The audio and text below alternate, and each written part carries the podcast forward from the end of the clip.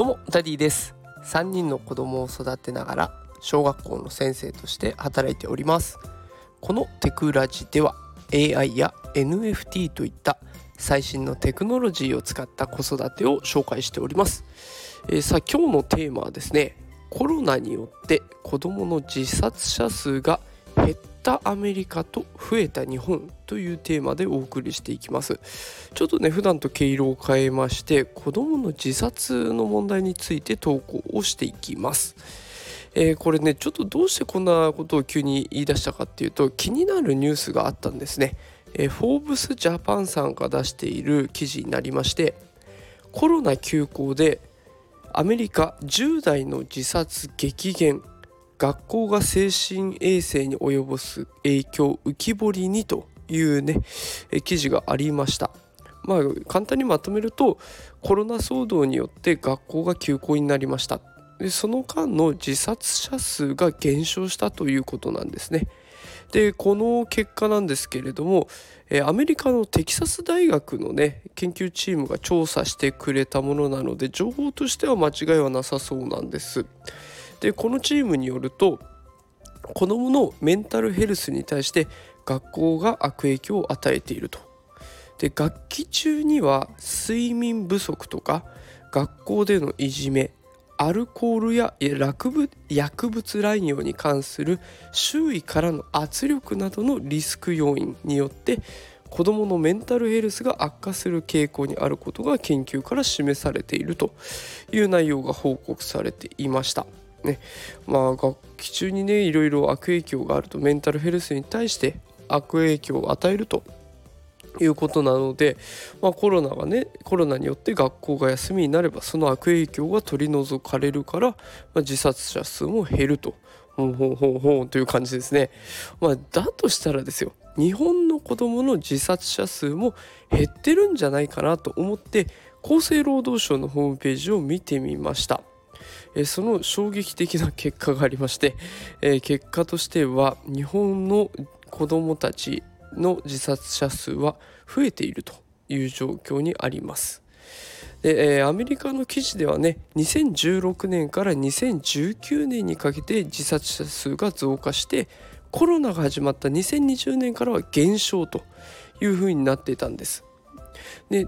だけど日本の方にかけては2016年から増加していってコロナが始まった2020年でまたぐんと上がったと。でそれ以後も継続して増加し続けてるだからとにかく増加の一途をたどってるっていうような状況なんですね。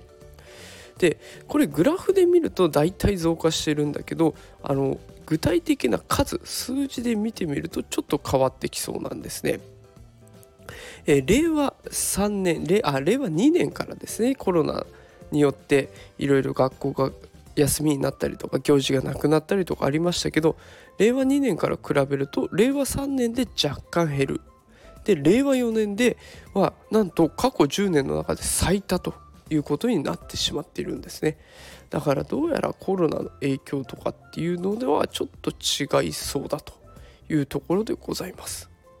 では日本の子どもたちが自殺をし,、ま、してしまっている。その原因は何かっていったところを、えー、またね厚生労働省の資料をもとにちょっと調べてみるとですね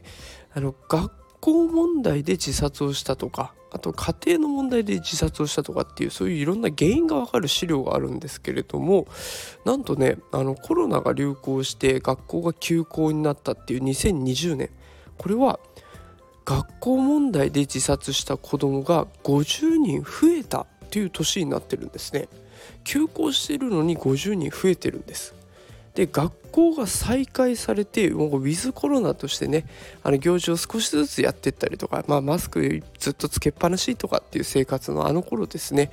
あの頃が2021年。これはなんと学校問題で自殺した子どもは35人減ったということになっているんです。だから休校したら50人増えてしまい学校が始まったら35人減ったということでまあアメリカとはねやっぱり状況が違うのかなというところ。で気になるのは学校問題だけじゃなくて経済とか生活問題あとは家庭の問題これがね増えてっているんですね。だからやっぱり子どもたちを取り巻く環境としては学校からのストレス負荷というだけじゃなくて家庭の負荷とかあと経済面での負荷っていうのも同時にかかってる、ね、だから心理的な負担が結構多いんじゃないかなっていう予想が立ちます。ね、アメリカとこう単純に学校だけで比べることができなさそうなそんな日本の複雑な状況が見えてきたよというところでございました。あの、まあ、今日はね AI と NFT と関係ない話ではございましたがや,、まあ、やっぱりねちょっと仕事から教育に関連しそうな話をしてみました、まあ、通常放送では AI とか NFT の最新情報をお届けしておりますのでよかったらまた聞きに来てください。